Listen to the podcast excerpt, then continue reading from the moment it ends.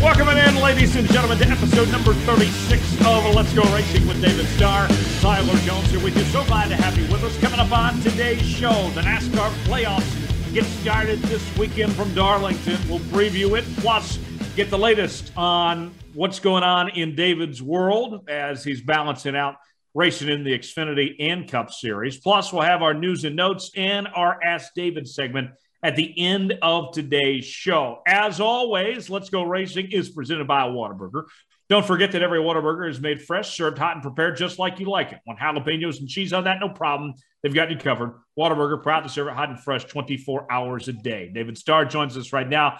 David, we have a lot to discuss with the playoffs, arguably the most exciting time of the year on the NASCAR schedule. But before we do that, we'd be remiss if we didn't mention uh, some of the stuff that's just going on in our country right now. If we didn't take time to remember the uh, 13 servicemen and women that uh, lost their lives in Afghanistan, and and then uh, what's going on in Louisiana with this uh, Hurricane Ida, that we know of one death at this point, and and uh, still find out some more information there. Just a, a tough time for a lot of folks. David, we're certainly thinking of them. Yeah, no, no doubt about it, man. The men and women that that uh, make up our armed forces in, in our greatest great in the greatest country in the world, the United States of America. I mean, just you know, to to to you know, give that ultimate sacrifice, give your life to fight for our freedom. It's just uh, you know, it's amazing, uh, amazing uh, that the men and women of our armed forces will will lay down for our country, will fight for our country, and it's just uh, you know uh, you know, when you heard about us losing our those men and women last week was just sad. You know, still kind of sad about it, and, and uh, just sad to see everything that's going on over there in Afghanistan, and uh, and for the Americans that are that are still there and trying to get back to America, and just the uh, you know the awful hurricane that hit uh, you know south of New Orleans there. Just feel bad for people, almost feel guilty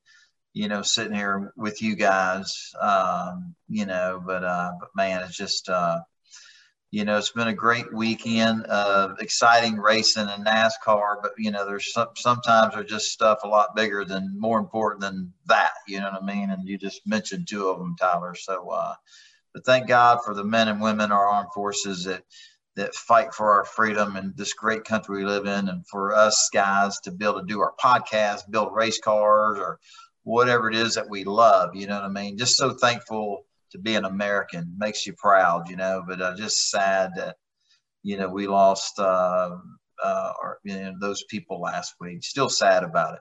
Yeah, certainly so. Dominic Aragon of the racingexperts.com is here as well. Dom, how are we doing? Hey, Tyler, doing pretty good. Just battling a little bit of allergies. So I, I probably look tired. I am a little tired and I'm battling allergies, but hey, nonetheless, always a fun time filming the show with you guys and just kind of echoing and piggybacking what you guys are saying. Definitely my thoughts and prayers are with everybody, not only affected with everything going on in Afghanistan, but with everything going on in the Gulf Coast as well. Yes, certainly so. We're thinking of everybody and and uh, our best goes out there to uh, those folks in uh, these circumstances. But guys, uh, what a busy weekend it was for David in Daytona. Let's start there. David, you gear up for that Xfinity race on Friday, and you don't really get much going before the rain came down. That hands you a very busy Saturday. And I think with both races, you were pretty satisfied with how Saturday went. Tell us about your weekend there in Daytona.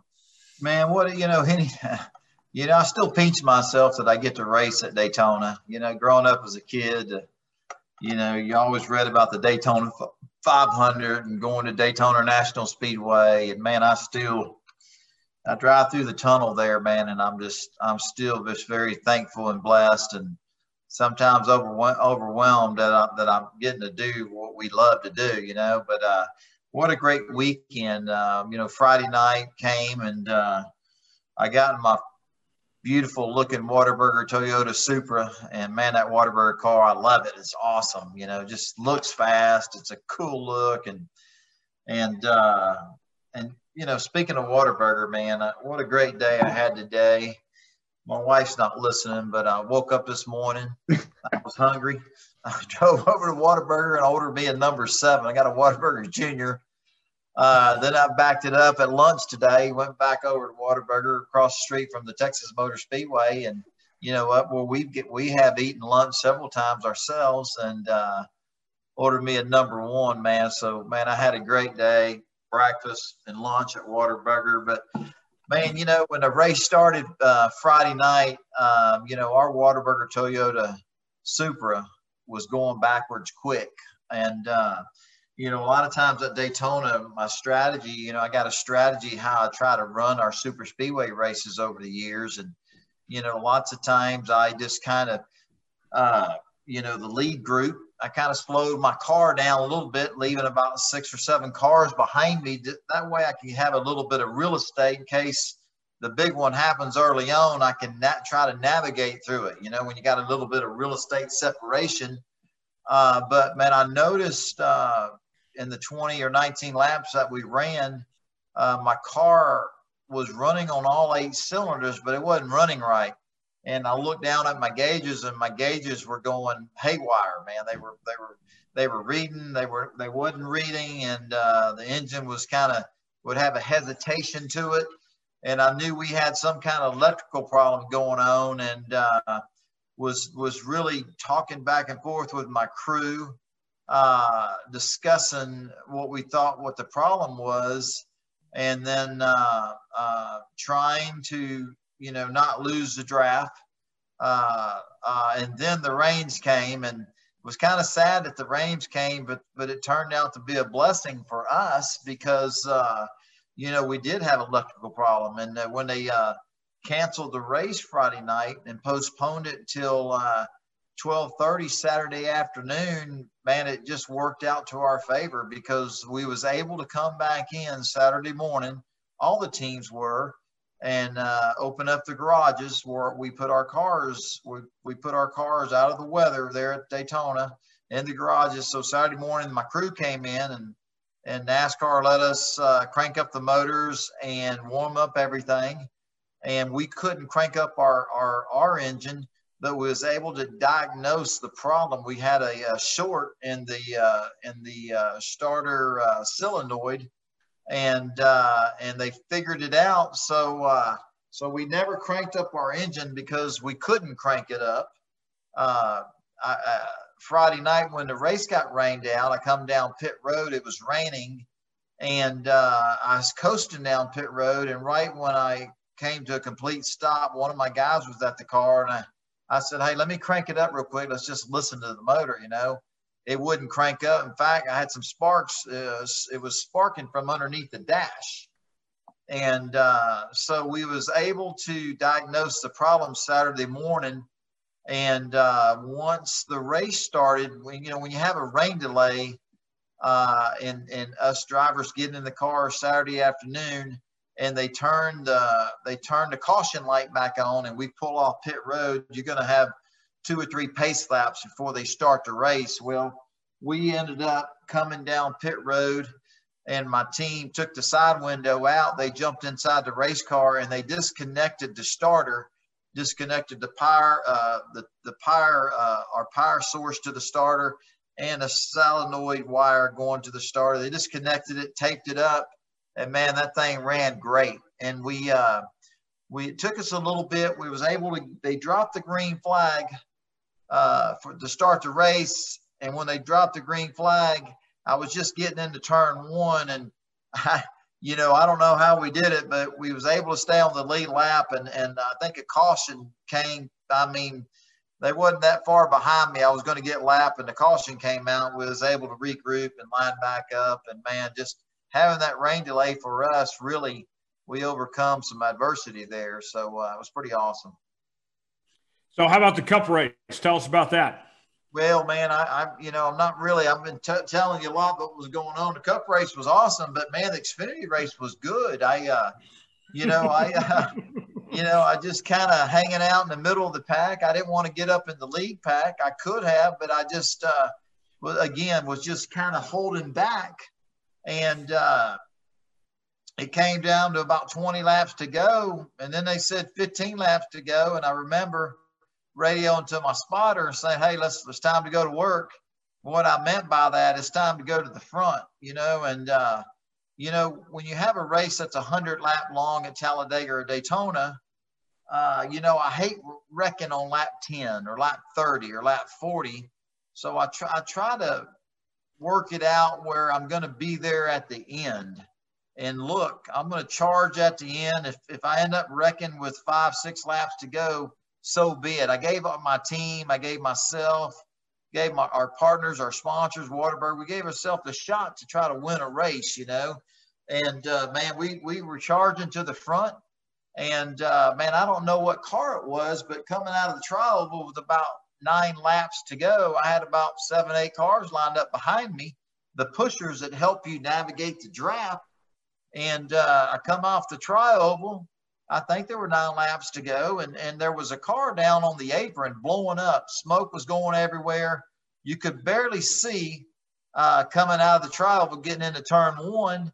And uh, I looked in my rearview mirror just real quick, and man, I, I, a lot of the people behind me were getting off the gas. And in fact, some people in front of me were getting off the gas, and I was able to navigate past them. And I kind of took took my foot off the gas pedal because I knew there's no way they're gonna they're gonna throw a caution. Well, they never threw a caution, so I kind of lost that lead drive, but I lost the people behind me because they really thought everybody thought they're to throw a caution. And man, with you know, I was able to catch up to the pack with about two laps to go. And, and man, I uh, I really thought we wasn't even going to have a shot at the win. And I was able to suck back up to that lead pack with about two laps to go. And man, I I, I was able to pass six or seven of them at the end and uh, finish 14th. But I was disappointed because I didn't have my dancing partners behind me pushing me. You know what I mean? So I was frustrated with the way the race ended. But you know, when you're frustrated with the 14th place finish, I guess that's a pretty good, pretty good night for you. You know, pretty good race for you. So what? It wasn't bad. We we car we finished the race. The car didn't have a scratch on it, and uh, hey, we finished 14th. And uh, but man, I was man, you man, guys, I was when you go to Talladega and Daytona, I have a shot at winning, and I wanted to I, I was I had uh, bigger aspirations for better than 14th place finish. I can assure you of that, but we'll take it. Oh, absolutely. And you just seem like you had a lot of fun, Dave. We talked on the show last week. We, we were joking that we could not wipe the smile from your face talking about getting to run that cup race in Daytona either. And I mean, uh, was it all more than you could have ever hoped for getting to run Daytona double duty, Xfinity and Cup Series in the same weekend? Man, it's always cool racing Daytona. All the years we raced there in the Truck Series and the Xfinity Series, but you know, I've never ran a Cup race at Daytona National Speedway. You know, and that was my first one, believe it or not, after 24 years. You know, but man, that was exciting, and uh, you know, with a lot of a lot at stake. You know, we we talked about it last week for a long time. Just you know, who's going to be in the top 16 for who's going to make the final 16 of the chase, and uh, then NASCAR announced that they were putting a smaller restrictor plate on the cup cars. So there was a lot of unknowns, you know what I mean? And, uh, and hell, I, it was unknown for me. I never run a cup race there. So, so anyway, man, it, it was so much fun. The energy and the people, it was, it was awesome, you know, and just all the, all the people that was there. I just, God, it was so much fun, but man, you know, uh, they dropped the green flag and, uh, man, our car was pretty awesome. Uh, um, I was drafting with five, six, seven cars back there and just trying to fill out the race car. And man,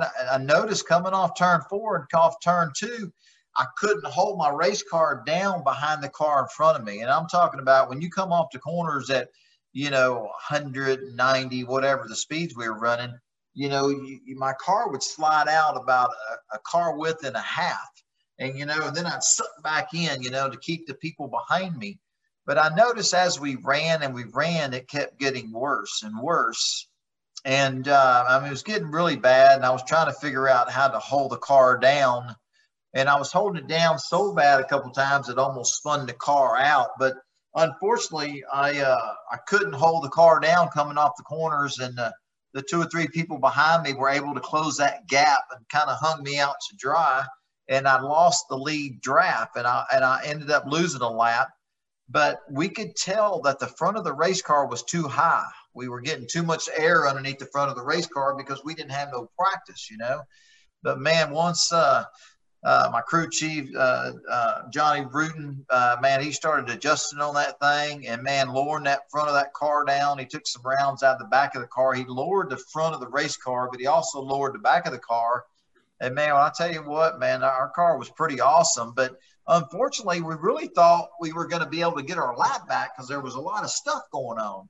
But you know, I never understood all the different circumstances. We never could get back on the lead lap, and uh, but man, I had a great time, man. I was drafting and doing all I could do, and man, that that was so much fun. But uh, you know, there was I was drafting with B.J. McLeod, which we've had on our podcast, and uh, Josh Bilicki and some of the others. You know, they drafted behind me for a long time in the race, and uh, you know, those guys ended up ninth and tenth in the final, and you know, uh, the end results, and uh, I just, uh, you know, when I, uh, after the race, I was talking to Carl. We were pretty frustrated because, man, if we could have just kept ourselves on that lead lap, you know, I really thought we would have had a really, really good finish. But hey, man, anytime you're complaining about finishing 27th in a cup race, it, it wasn't too bad, you know. But man, God, what drama, man! I, it was uh, the view I had was unbelievable.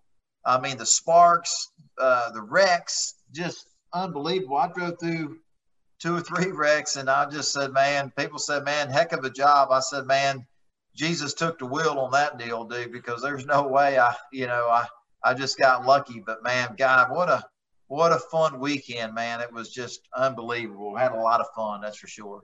Speaking of from your perspective, David, you got all these guys going for this last playoff spot, and you're seeing it up close, up front, and personal. How do you kind of stay out of the way of sorts? Do uh, was your was your spotter telling you like, hey, this guy's going for a playoff spot or anything like that? How do you manage not trying to screw something up for somebody else that's trying to uh, you know get in the playoff and work around all that with so many guys going for that one spot? Man, Tyler, you brought up a good point there. You know, because uh, man, I'm racing. I mean, I'm I'm racing. I'm there to race, and uh, you know, we get paid to race those cars and do the best we can do, you know, but, you know, uh, but you know, there is a lot at stake and, and I'm not a full-time cup driver and I, I would never want uh, myself, my team, our sponsors to, to ever, uh, you know, be a reason why somebody didn't make the chase or, or took somebody's, you know, took somebody out that was trying to make the chase or get in the chase. So, you know, you're racing your tail off. It's just common sense. You know what I mean? I, I, I never, uh, there was never a point in time in the race that I said, well, I need to be careful around these guys. You know what I mean? I mean, I had Kurt Busch bound that back, back there with us, Kyle Larson. I mean, Logano, there was a bunch of them back there that fell back a little bit, were running with us. And I was running in that lead pack at times. And, you know, I, I raced back there with Austin Dillon a lot, you know, and, uh, but man, we're just racing our tails off. I mean, I'm, I'm doing what I know how to do. And uh, as long as you do what we know how to do, it ain't no big deal. You know what I mean? So uh, I wasn't making any drastic moves trying to trying to finish in the top 10 of a, of a stage finish, you know, but just racing and, uh, you know, me and my spotter, we knew what we wanted to do. We wanted to finish the race and, you know, we, we had a good race car. So we wanted to race and we did but uh, but we you know we didn't come close to to taking any of the of the top guys out that were that were trying to make the chase. But they were definitely we run side by side with them for a while, you know. But uh, but anyway, you can't worry about that kind of stuff, you know. But but you know it's in the back of your mind, you know. You don't want to do anything stupid, and uh, you know we just do what you know how to do. It all works out, you know what I mean. But man, I wasn't the ones making crazy moves, but man, I seen golly, you know, with with the package and the restrictor plate that Cups cars are running, they slowed them down even more for this race. And it was really unknown how the cars are going to race. But man, I seen a, God, I've seen a ton of blocking. Uh, uh, you know, there was a lot of give and take. People trying to squeeze themselves up in the, into the outside lane when there was a car there. There wasn't really much of a hole, and you know, the guy was coming up anyway. I saw a lot of give and take, and I saw a lot of people banging each other, you know, against each other, you know, hitting each other side by side on the straightaway. But man, I just knew, man, it was intense. It was it was a great. It was the intensity was unbelievable. But when those big wrecks happened, I wasn't surprised because the way people were racing, man, it was nuts, you know. So, but there was a lot at stake. Y'all seen it. Oh, oh yeah. I mean, one of the things I think about is Tyler Reddick. This was a guy that, you know, his car looked like it was just done, left for dead, and he finds a way to finish sixth and advance in the playoff. I mean, that was almost as impressive, David, as Ryan Blaney winning the whole race. I couldn't believe what Tyler Reddick did to stay alive and and get that car to sixth place finish to advance to go ahead and make the playoff and and uh, and send uh, Austin Dillon home like that. Man, one of the best performances of the year, I would say, Dave. Yeah, what's interesting about that deal, Tyler Reddick's Tyler Reddick's car was tore up, and uh, we had uh, we had about five people drafting. I was leading leading the, the I was leading our pack of five people, you know, and uh, and we Tyler Reddick was out there running by himself. His car was damaged and uh, my my goal was to uh, we had we you know we got five cars running together. You got one car by himself, especially ones that's tore up. You know, you just draft on by him, and I could see him. He was going left and right, left and right. You know, we were about I don't know, 50 yards back, 40 yards back, and I could see him going left, right, left, right. And he was telling me what he was telling me was help me help me. You know what I mean? And the closer I got to him, you know, he was being sporadic with the car, left, right, left, right. And he and he was saying, Hey, please help me. And my spotter said, Hey man, you uh, you know, just uh, you know, I had to trick him, go high and then go low, and you, you know, y'all are gonna blow by him.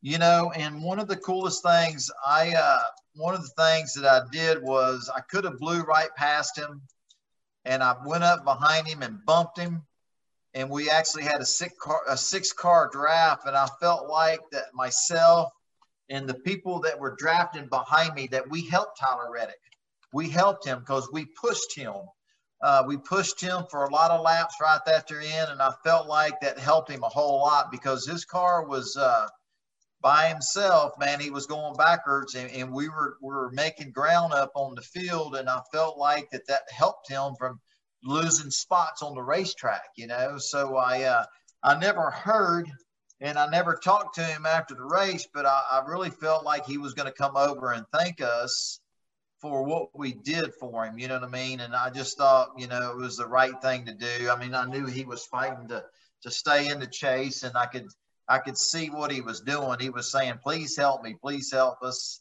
And you know, and if I was in that situation with a damaged race car, and I and I had a pack of four or five cars coming up on me, you know, I'd have been doing the same thing, going back and forth to say, "Hey, man, help me, help me," and it all worked out. I felt like we helped him uh, make the playoffs.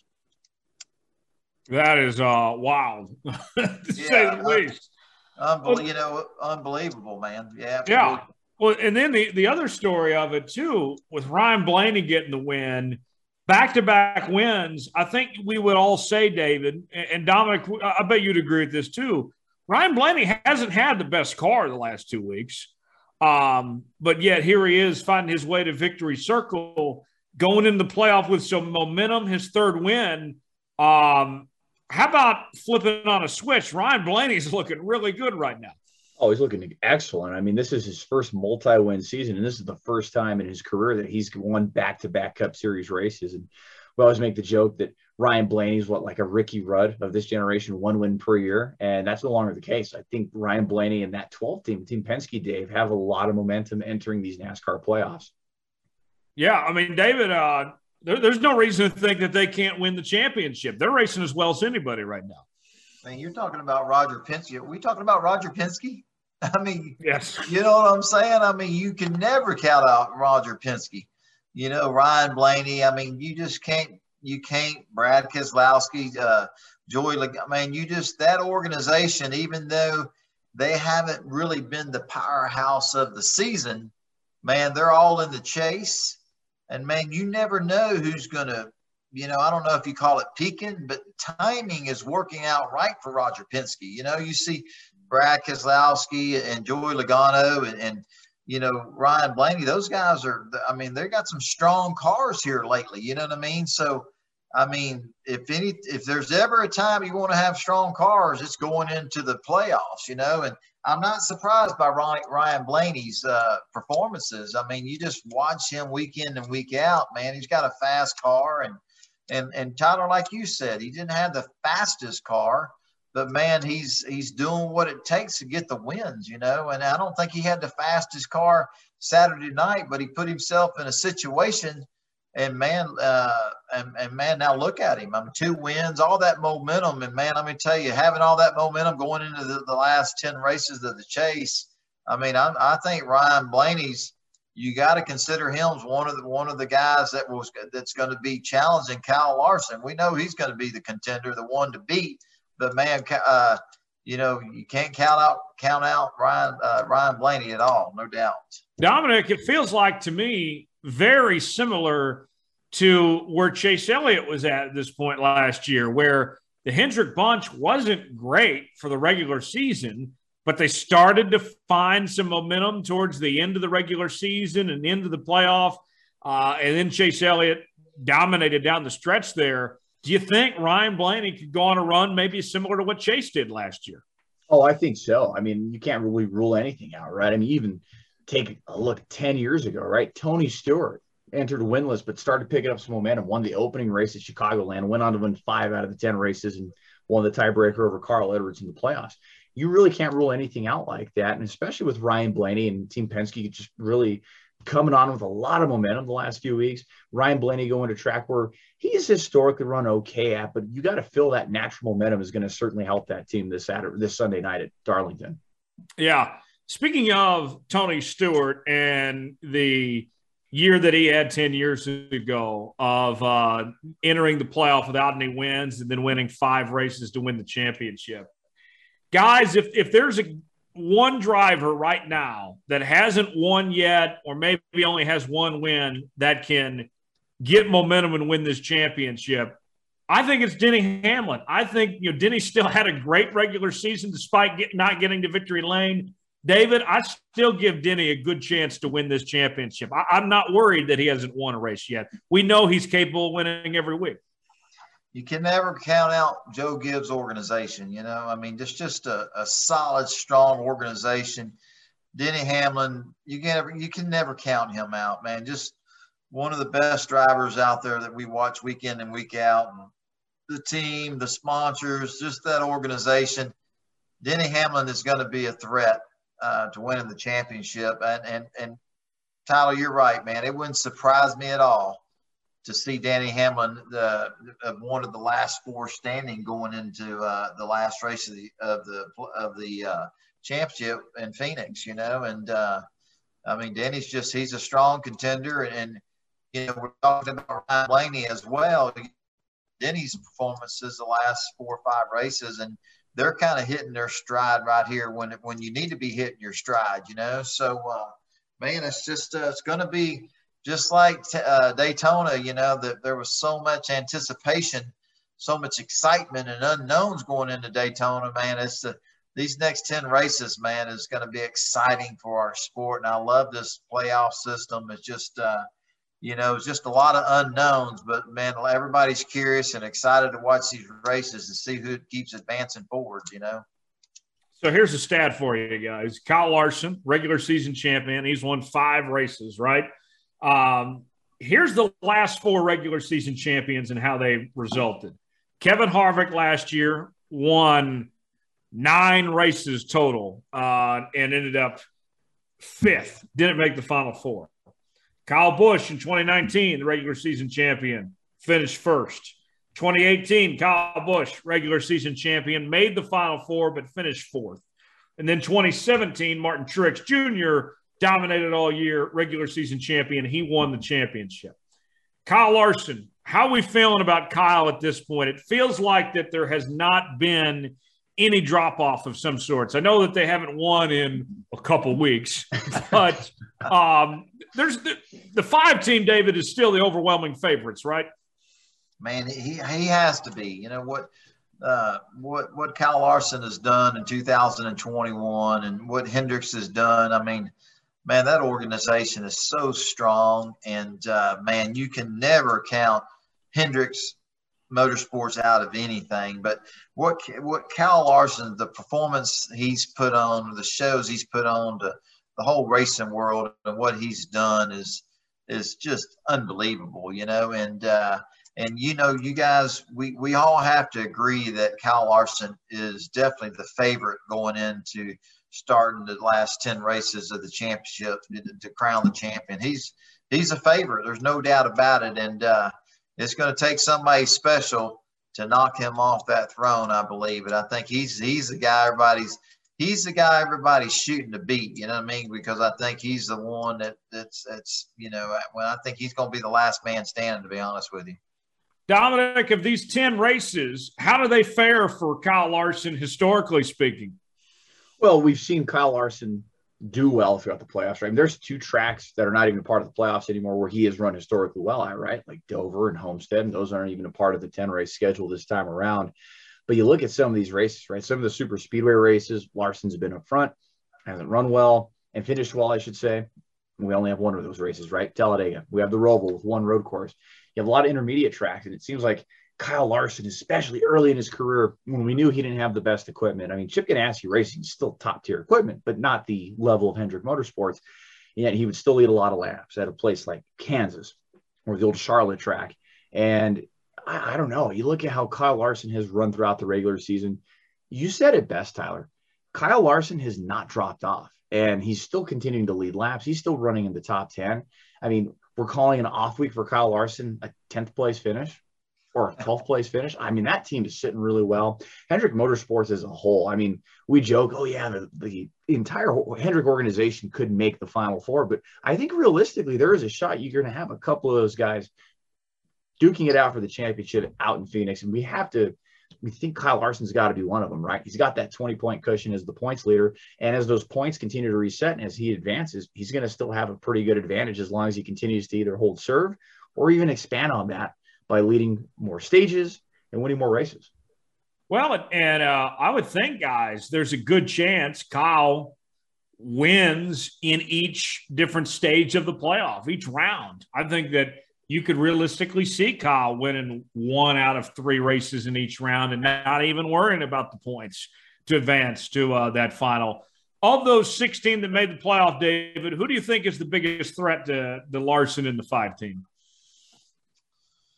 You know, man, it's it's hard to make that. They're all strong. You know what I mean? We ain't even we ain't even mentioned Kyle Busch. You know, I mean, I mean, you know that guy's a, a, a I mean, he's just a warrior. You know what I mean? And and uh, God, Martin Truex Jr.'s kind of faded a little bit, but you know, I mean, it's going to be interesting to see.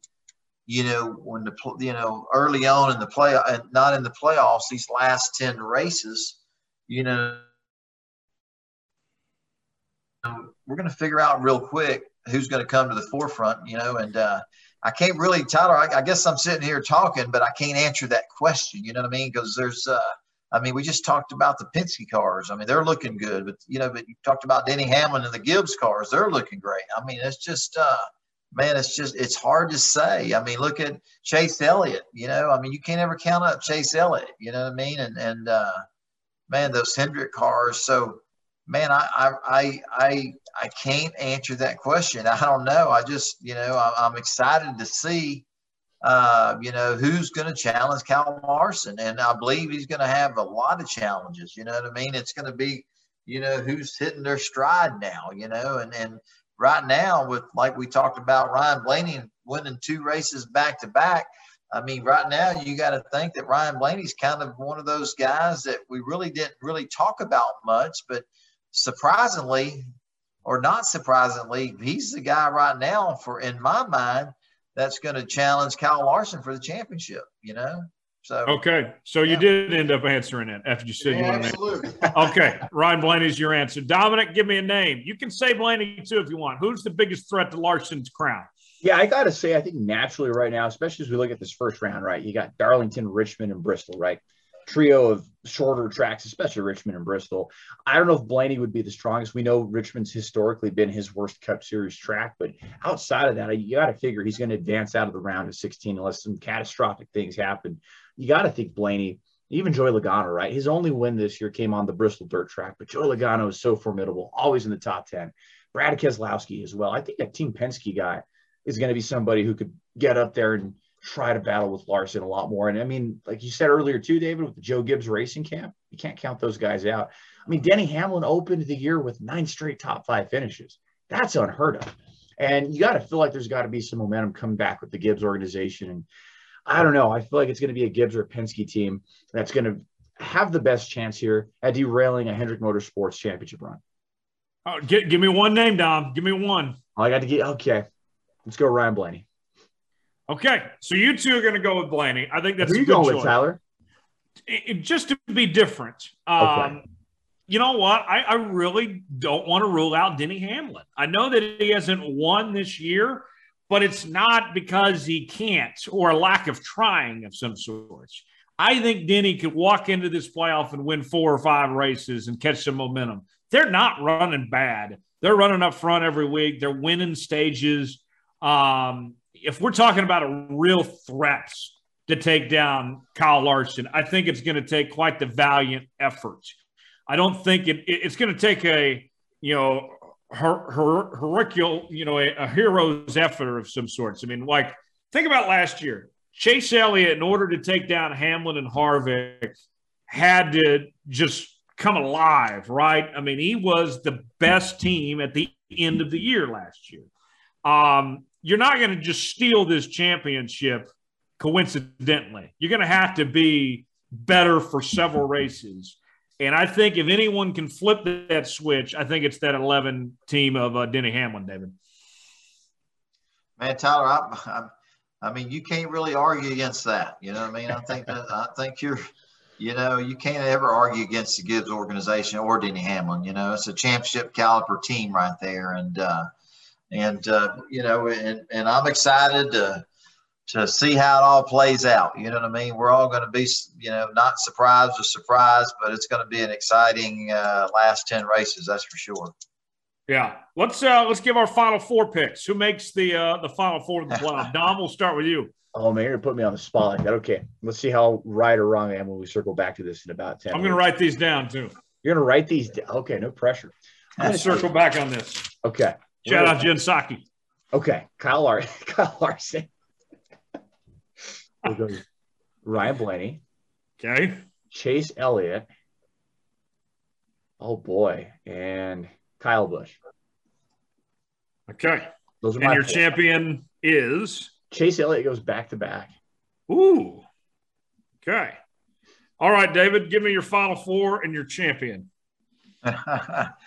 Arson Blaney, uh, Hamlin, uh, uh, uh, Busch, and uh, Larson, four. Larson champion. Okay. Well, and Tyler, before you really say your picks, I got to put you on the spot here. Just kind of flip this back on you. Before we came on air talking on the show tonight, you were saying you really liked how the 34's chances of advancing to the playoffs were good. Oh, where, where does he fall in your prediction? Uh, I hope just for entertainment purposes and because Michael's a good guy that Michael McDowell can win the championship, and make the final four, but that's not realistic. Um, uh, I think Michael's going to end up being eliminated after the first round, but we'll be rooting on Michael McDowell. He's a great guy. You know, he's had a Uh, career here. He's a great, great guy, great race car driver, and, I- and you know, and, and man, I've really, really been uh, uh, pleasantly surprised on how good they've been running here lately, man. A very competitive team, and Michael's done a heck of a job. And uh, man, I love to see Michael. Mc- Man, would would that be cool? Would that be a great Cinderella story for our sport? If Michael McDowell could make it to the final four, that'd be that would be amazing. He'll have a shot at Talladega and the Charlotte Roval. Those two, Oh. those are two tracks right there. We know he can run up front. Um, and then we'll just see. You know, I mean, uh, they've had you know 26 weeks now to sell sponsorship for these playoffs too. You would think that they've probably got some more money, maybe raised for these races than maybe the others. So who knows? We know Michael's a talented race car driver. We're gonna be rooting him on though. Well, and um, Anything's- Tyler, I think to anything's balance all that out too. I mean, you look at the first three races, right? Three different kinds of tracks: super speedway, road course, and intermediate. And he knocked off top tens at all of them. He's run top twenty solidly throughout the first twenty six races of the year. Who's not to say McDowell runs consistent like he did? In that first round of 16. And other guys have misfortune. McDowell's quietly finishing 12th to 16th every week, and he advances to the round of 12. And then, like you said, Tyler, that opens it up at the Roval, that opens it up at Talladega. There's some opportunity. So my final four, I got Kyle Larson, Ryan Blaney. I had to take Denny Hamlin as much as I've talked about him. And then I'm going to go Chase Elliott uh, to make it. I went back and forth between Elliott and William Byron. William Byron has had a sneaky good season. Oh, yeah. Um, sure, he hasn't gotten the wins, but he's been running up front every week. I believe in pure points, he's third. He's had a heck of a year. Um, but I think that Elliott's more of a closer. This is more of his time. I like him to get there, and I'll go Larson, my champion. Um, and uh, staying in the Hendrick camp, one more sleeper for you guys. Why is no one giving Alex Bowman any credit? Uh, you know, everyone in the mainstream media seems to have forgotten about Alex Bowman. This guy won three races this year. He's run well everywhere. Um, I know that he hasn't been Kyle Larson, but he's been better than Chase Elliott. Um, I wouldn't sleep on Alex Bowman. I think he could maybe do some damage. And there's some tracks ahead, Dominic, that are really good for Alex Bowman here, including uh, Richmond. Yeah, exactly. He won the Richmond race out in May, and we know he's a very great short track racer. And you look at the ticker any given week, right? And it seems like Bowman maybe isn't talked about a lot because he's the fourth running Hendrick car, but he's running in the top 10. I mean, to be the quote unquote worst Hendrick driver and you're still running in the top 10 and top five consistently, he's going to piece together really, a very well playoff run here, I think. And you're right, Tyler. I think a lot of people do sleep on him. Yeah. Uh, so there you have it. Those are our playoff picks uh, for the NASCAR playoffs that get started this weekend at uh, Darlington. Real quick on Darlington, David, the, the lady in black, uh, the Darlington stripe, so much history there. We've seen some great racing as of late, too. What are you expecting out of Darlington to open up these playoffs?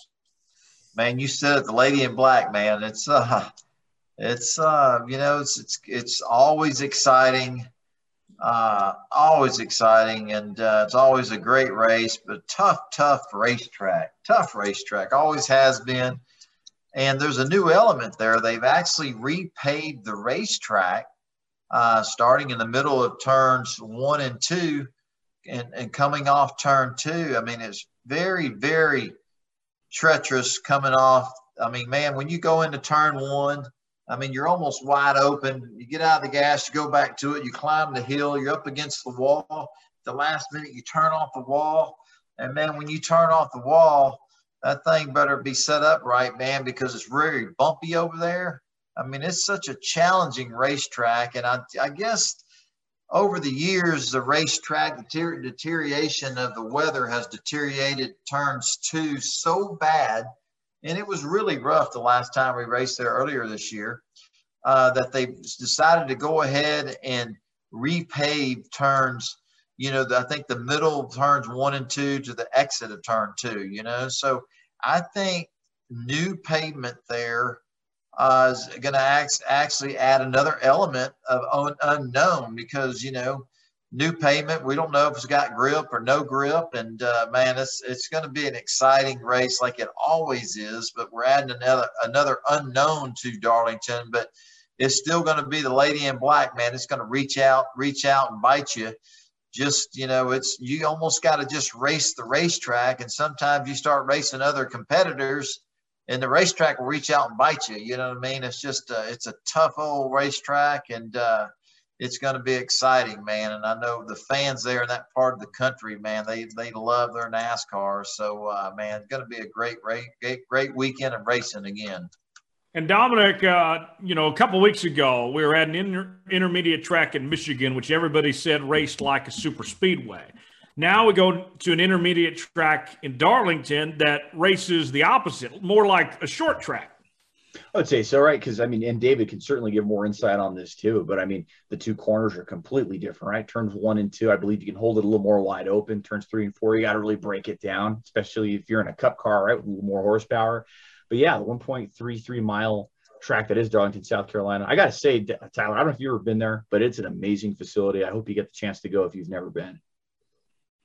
Yeah, I've never been. I'd love to see it, uh, but should be a lot of fun Sunday on a Labor Day weekend from uh, Darlington. Guys, let's uh, go ahead and uh, get to our news and notes segment. But before we do, Just a reminder that the folks at Whataburger cook up 100% pure beef burgers 24 hours a day. You can get your burger fix anytime, day or night at Whataburger. Proud to serve hot and fresh 24 hours a day, baby. Uh, let's go ahead and uh, Dominic, news and notes time. Big news for Kurt Busch. The uh, worst kept secret is out. The worst kept secret. Well, yeah, that is one of the worst kept secrets, right? Which one are we talking about? The Kurt's going to 23 11 racing or the fact that the numbers are moving forward? You go a couple ways with that, right? One of them pisses off people more than the other. Exactly. Right. Depending on who you ask, right? But on Friday, August 27th, 2311 Racing announced that Kurt Busch will join the organization in 2022 and expand to a two car Cup Series organization. Kurt Busch, the 2004 NASCAR Series champion, will be joined with Bubba Wallace in his second year with the team. He is partnering up with Denny Hamlin, and Michael Jordan at the team. Monster Energy is expected on partnership there, and as well as the numbers moving about 18 inches forward, more along, not on the door side, but more towards the front of the car. David, what's your reaction to uh, Kurt Busch joining 2311? Let's start there. Man, you know, there. Uh, hey, you said Michael Jordan, Denny Hamlin. You know, I can assure you, when Michael Jordan made the decision to be a team owner in NASCAR, uh, he wasn't playing. He wanted to win. They have, uh, you know, uh, they got an alliance with Joe Gibbs Racing. Uh, they have the best equipment money can buy, best engines, best engineering. Uh, they have the best of all of it. any driver's dream would be to drive for that team. And, you know, Kurt Busch, a proven champion, a proven winner. And man, they they have big plans for uh, Kurt Busch and Michael Jordan, Denny Hamlin, man, they they're they're they're going to come out. They want to win races. They're going to be a championship contender, and uh, man, I'm I'm excited about that organization. You know, because uh, I mean, I know they're they're new in the sport, but man, I, I think we're going to see a lots lots of uh, good things happening there for for 2022. And uh, man, you know, you mentioned something I thought was kind of interesting, moving the number forward on the sides of the race cars. You know, I mean, we've been doing this, guys, for a long time in racing cars, and the number always was always centered of, of the of the passenger side door and the driver's side door. To have that number moved forward is a little bit foreign to me because I mean, ever since I was a little boy, the numbers always went on the side of the doors. You know what I mean? So a lot of big changes in our sport for 2022. And Tyler, you just mentioned one of them, the, number moving forward, you know, so it's going to be a lot different, be a take a while to get used to, but, uh, you know, if we can, we, we can showcase our, showcase our sponsors more, give them more space on the race car and make their names bigger. And I'm all about that, man, because, uh, everybody knows, and you guys know, especially if we we don't have great partners, we can't. We there's no racing. So uh, I guess there's a good thing there in moving the number forward. Yeah, I mean it looks unnatural, um, but I'm sure it'll just take time for all of us to adapt. Uh, but on the side of 2311, Dominic, this is a team. It's no secret they haven't had the success that they were hoping for in 2021.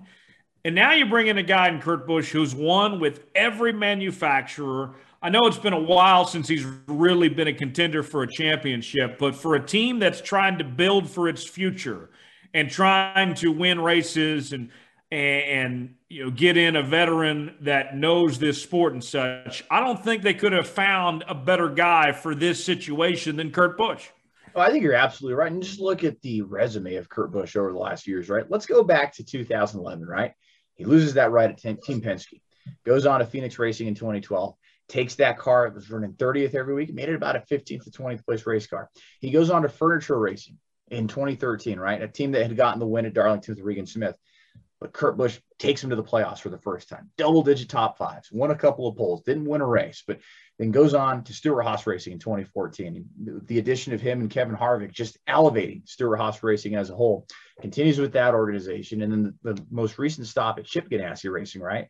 Jamie McMurray, a talented race car driver, but wasn't running top 10 every week like how Kurt Busch is. I think Kurt Busch is just this known guy, right? You go to teams and you build them and you make them a little bit better. We're going to see 2311 racing, in my opinion, maybe improve overnight. I think we're going to see that team go from finishing 15th and 20th every week to seeing, okay, Kurt Busch is in here now. We've got a two car organization. Kurt's going to be running up front. I would not be surprised. He'll make the playoffs next year and he'll probably win a race as well. Yeah. Yeah. I mean, he's a Hall of Famer for a reason. And, uh, yeah. you know, this is also an interesting note, David. This is about the closest that he and his brother have ever been to teammates, too.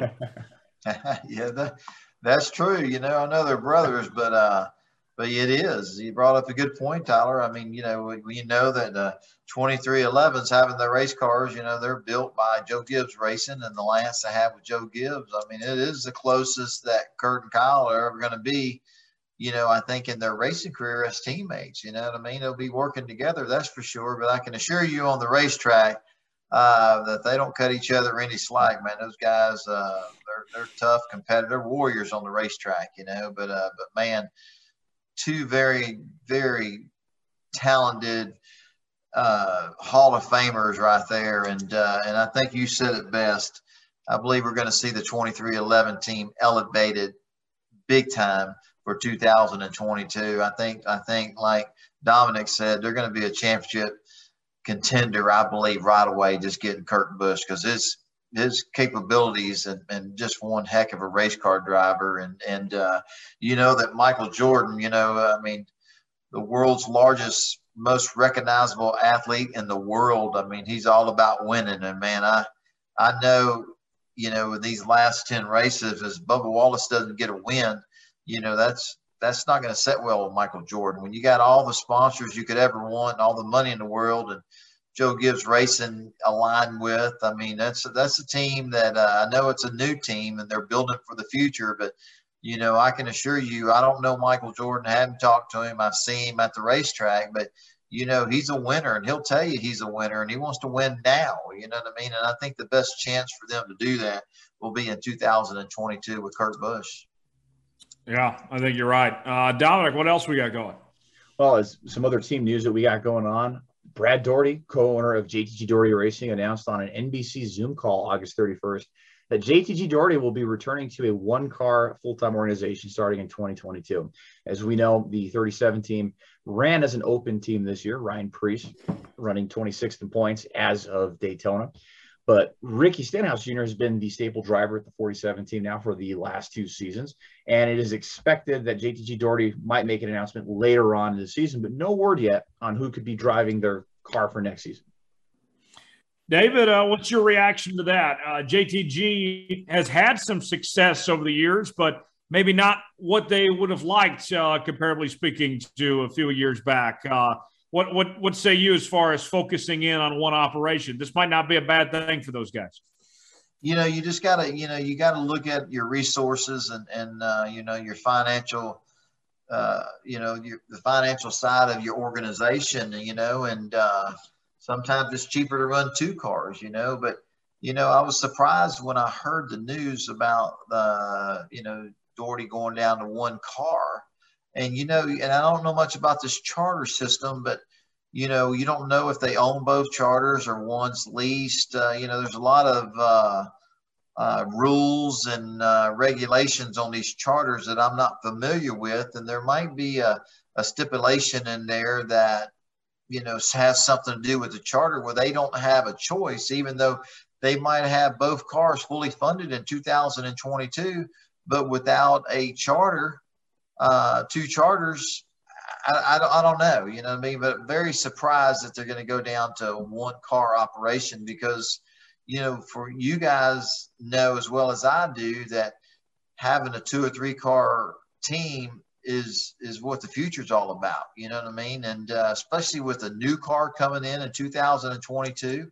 uh, learning, uh, you know, just having the the resources and the data from this new car, you think that the teams that have multiple cars in an organization are really going to uh, benefit from the knowledge learned at each race. You know what I mean? So I'm kind of surprised, really surprised to see an organization like this go down to one car. And, and you know, I don't, and I, it's all speculation, but why? Why, why is that? You know what I mean? Well, and, and I'll, I'll add this in too, David. Uh, this sport is such an arms race, right? Um, you know, for the last several years, we've talked about Hendrick, JGR, Stewart-Haas, and Penske being the elite teams, just dominating things. And then the next tier, your RCRs, Roush, Wood Brothers. Well, now you got, you know, 2311, Trackhouse, Kaulig. I mean, you know, Spire has been decent this year. We know they got a good driver in Corey LaJoie. JTG, um, they're looking now. They have a new challenge of just trying to keep up with all those teams. It was kind of just, you know, the top four than everyone else. Now you're, you're talking about fighting different tiers of the sport that weren't there before. Now, man, you brought up a good point. You know, and uh, I mean, just uh, you know, there's a lot of a lot of changing going on just right in front of us. You know, but man, you, the teams you just mentioned, you know, the new teams coming into NASCAR I mean, they're stout teams with with a lot of funding behind them, a lot of great sponsorships, the manufacturing, and uh, you know, there's there's you know, we can speculate all day long. I'm just curious, you know, just it's just it's it's intriguing to me and interesting. You know what I mean? You just don't really see teams going from a two car operation down to one. You know what I mean? I, I, can't remember the last time. It's been a while since we've seen that. You know what I mean? Uh, you would think that a, a, a two car organization, two car operation would is is uh, you know what, what it takes to really be to to have the resources and to learn the new cars and I don't know, man. I'm, I'm kind of puzzled by it, to be honest with you. You know, so but uh, but you did bring up a good point, Tyler. I mean, there's a lot of, you know, you talked about those three new teams coming in, and man, those those teams. I mean, they're they're no slouches. You know, any, they're hungry. Any, uh, big time, man, big time. So they're not here messing around, you know? Yeah, absolutely. Uh, before we get to our Ask David segment, uh, stop by Whataburger for a hot, hearty breakfast any morning or late at night. They're serving up breakfast from 11 p.m. to 11 a.m. Proud to serve it hot and fresh 24 hours a day. Whataburger. Let's go ahead and get to the questions. First one comes from Johnny. Johnny writes to David Hi, David. Have you ever met Jerry Jones? I have met Jerry Jones, you know, uh, you know, uh, man, just uh, living in Dallas, Texas, and being from from Houston, Texas. I mean, you can't help but, you know, obviously we all know who the famous Jerry Jones is, but you know, you know, the, the truth of the matter is going back, uh, going back 2002, 2003, I had the, uh, I had the, uh, I was, it was an honor to be uh, considered uh, to be one of Jerry Jones's drivers, you know, uh, back in 2002, three. I don't remember exactly what year it was, but Jerry Jones and the Cowboy organization were very interested in becoming a, uh, having their own NASCAR team and, and, you know, and, and having a meeting with Jerry and his staff and, and some others involved in NASCAR. You know, uh, Ricky Rudd was going to be the other driver.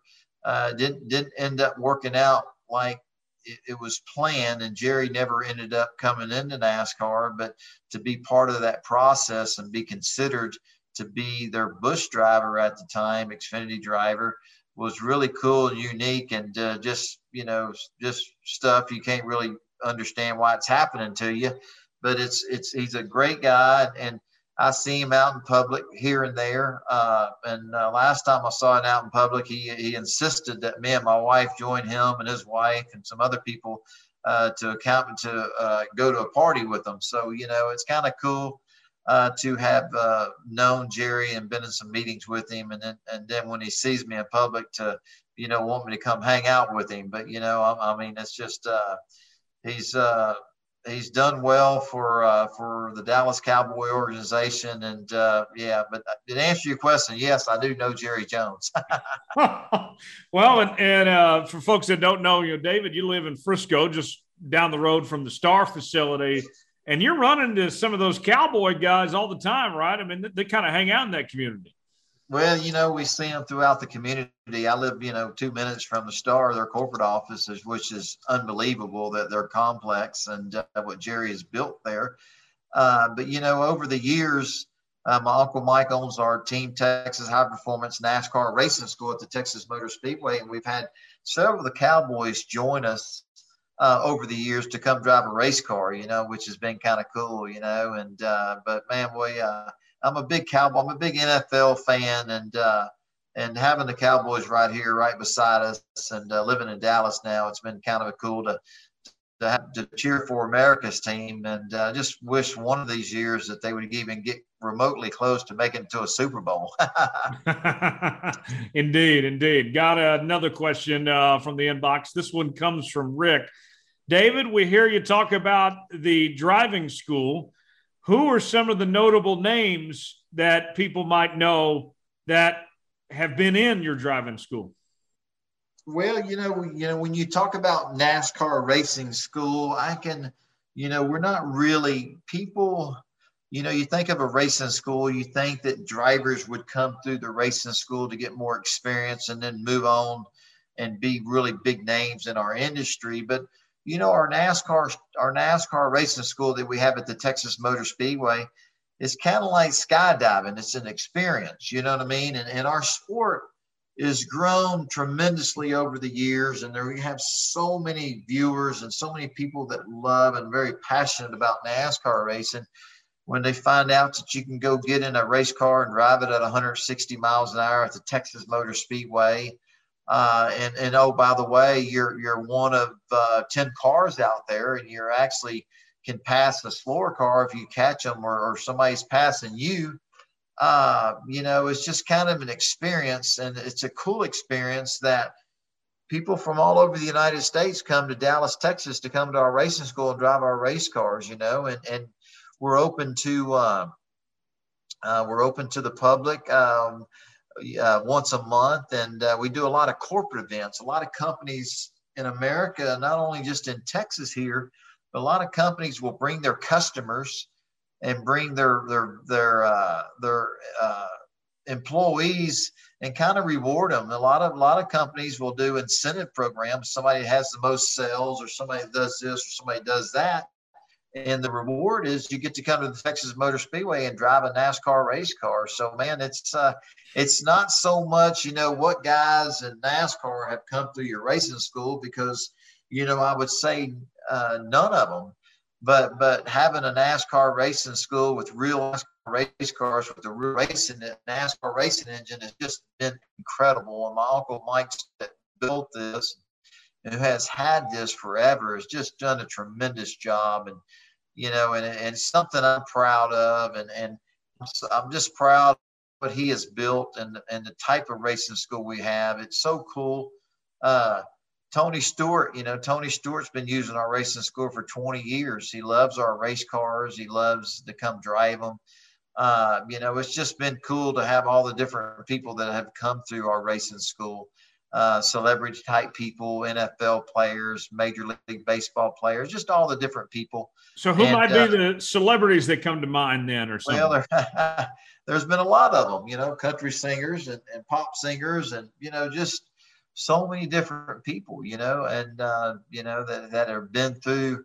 Uh, that have stopped in and, and driven our race cars, you know. So uh, it's been, been been a really cool, neat experience over the years, and, and I'm just proud of what my uncle Mike has built. Who is somebody maybe uh, that you'd like to see get in a race car? Like, I don't know why, but for some reason, I'd love to see Garth Brooks in one of your race cars. I think that'd be funny. That'd be cool. Well, well, man, no, no, no doubt about it. You know, Garth Brooks or, you know any of them. You know what I mean? Uh, uh, you know, uh, it's you know, it's it's just anytime you got celebrities to come. You know, one one thing you're not so much stuck on the celebrity that's that's there, but I love it that people, superstars of other industries, want to come drive a race car. You know, and, and they're paying attention to NASCAR racing. You know, and that's the cool thing about it. You know, I like to see the fans drive our race cars and and to see uh, you know what I love and what I made a living doing for for you know my whole life and to have them you know loving it like I love it you know what I mean and, and the fans that come and drive a race car and always love to hear their perspective you know it changes their perspective on you know, they always say, man, I, I didn't even know what turn I was in, and how do you do that for 500, 400 miles? And and he said, man, you know, it's not as it's not as easy as it looks, but I love the people when they get to experience what we get to do week in and week out. It's really a great experience, and I love yeah. it. Yeah, we won't let Dominic touch the race car. He, would put that thing in the wall, you know, but uh, we'll, we'll, let that slip by. Uh, Absolutely. With, with, that being said, guys, uh, we got to run. Uh, what a fun show today. I know we didn't have a guest on this week, but we had plenty to discuss as the NASCAR playoffs get started this weekend. As always, subscribe to Let's Go Racing with David Starr. New episodes out each and every Wednesday part of the Studio Soapbox Network on Apple, Spotify, Google Podcasts, and YouTube. Leave us a five star review or don't leave us one at all. Hit that like button as well. And uh, follow us on Twitter uh, at Star Podcast, Facebook.com uh, forward slash David Star Podcast, and by email, davidstarpodcast at gmail.com. Uh, before we go, Dominic, what's going on this week at the Racing Experts? Well, we're just going to continue to cover the sport. Always a shout out to Jonathan Field. He's guy that's really been stepping up for us since the beginning, but especially this year with his coverage, helping us make sure we're staying on status and relevant in the sport. So, Jonathan, I know you're watching, you listen every week, so we appreciate you. And yeah, we'll just continue covering the sport. And we'll have our Kyle Stevens out there shooting photos for us. Should be a great race weekend. David, what's uh, the next few days look like for you leading up to Darlington? Man, it's been a it's it's, been a crazy week so far, and it's only Tuesday. You know, today I uh, I woke up, went to Whataburger this morning, and uh, had me a Whataburger Junior, and then uh, came back, worked a little bit in my office, had to hurry and get over to the Texas Motor Speedway. Uh, one of our uh, sponsors, Connectus. Uh, we had a big long interview today, and then um, uh, made it back home just in time to go watch my son DJ. He played his first football game today. Scored two touchdowns tonight. That was really cool. tomorrow, catching up on trying to finalize some some sponsors for for future races uh, tomorrow. Got a couple meetings there, but uh, looking forward to, to uh, getting to uh, Darlington. We'll be leaving Friday morning from Dallas, headed to Darlington to race there uh, Saturday afternoon. But man, you know I. I like I'd like to like to circle back a little bit before we get off the air this evening and talk about just the sponsors we had this weekend. Without Whataburger, man, I couldn't I couldn't race in the Xfinity Series. And not only Whataburger, uh, Striping Technologies, Stevie Lumber Company, T Top Manufacturing, my, my, my great friend Mark Tate, and uh, Hell of a Ranch, Bo Carpenter, and, and just uh, Davis Wrecker Service, uh, Cantera Design Builders. Uh, we're on my Xfinity car this weekend at Daytona that makes all this possible. Then you you look at our partners we had on our cup car for Saturday night, man, that guy, that was just, just an awesome race. But, you know, Midwest Mobile Tech, uh, my good friend Mark, you know, jumped on board with us, State and Flurry uh, Racing Stables. Uh, again, Mark Tate, T Top Manufacturers, just been a big supporter of us this year. And uh, Ticket Smarter, you know, if you need any kind of tickets for a concert or any major uh, sporting events, you know, you can go to ticketsmarter.com and buy your tickets there. But just, just, uh, you know, we really hadn't talked about it, but just all the partners and sponsors that allow us to do what we love to do and take advantage of everything the sport has to offer. You're just so thankful for them. So uh, I don't really ever talk about all our different partners, but man, we got some we got some great partners. Obviously, Whataburger, who was uh, you know, one of our partners on our podcast here, man, I couldn't race without them and uh, be able to go over there twice a day and eat breakfast and eat lunch and uh, then to have them on our race car, man, that's just, uh, man, I still feel like I'm to wake up one day. It was just all a dream, but pretty cool stuff, you know? Oh, yeah. Ticket Smarter. Uh, right now, I'm uh, I'm online buying tickets to Machine Gun Kelly as we speak. So, oh, awesome, on, uh, awesome. so there you have it. we got to go. Got to put the checkered flag out on this episode of Let's Go Racing with David Starr. Thanks for joining us, folks. We'll be back here next week for Dominic Aragon, David Starr, and Tyler Jones. Sing so long. This has been another edition of Let's Go Racing with David Starr. We'll see you next time.